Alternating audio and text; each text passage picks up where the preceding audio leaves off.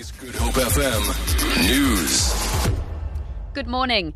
Three people have been killed when the vehicle they were traveling in overturned in Kuils River. City of Cape Town traffic spokesperson Maxine Jordan says the three female passengers died on the scene.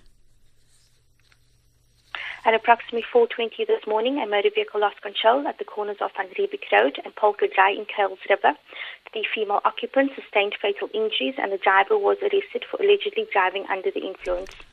The ANC Johannesburg chairperson Parks Tau says they are concerned that if the DA's Herman Mashaba were to become mayor, some of their gains would be reversed. He was speaking ahead of the City of Johannesburg Metro Council's inaugural meeting to elect the mayor, council speaker, and chief whip.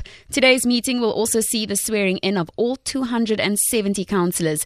Johannesburg became a hung council after no party obtained an outright victory. Tau explains. So that is what's at stake. Apologies for that soundbite. The Hawks and the SAPS will this week brief Parliament's Police Portfolio Committee on recent high profile cases, violent protests, and killings that occurred during the pre election period. The Hawks will brief the committee on their recent arrests, for which the committee chairperson, Francois Beukman, commended them.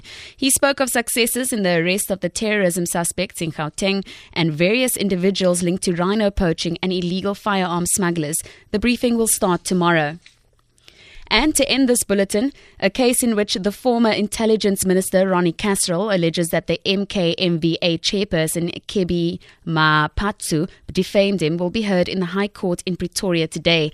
Kasrils is suing Maphatsoe for 1 million rand. This is for the statement he allegedly made in 2014 in which he accused Kasrils of having instructed President Jacob Zuma's rape accuser known as Kwezi to lay the charge. President Zuma was later acquitted. During the 2006 trial, President Zuma said he believed the rape charge was part of a politi- political conspiracy against him. Kasrils has described Maphatsoe's allegation as damaging. I will be asking him to substantiate his allegations. Now, those allegations were extremely serious, damaging, and malicious, and untrue. Claimed clear that I've been an enemy of the revolution from the start. That's extremely damaging, and I don't stand for these things. For Good Hope FM News and Traffic, I'm Tamara Mitrovic.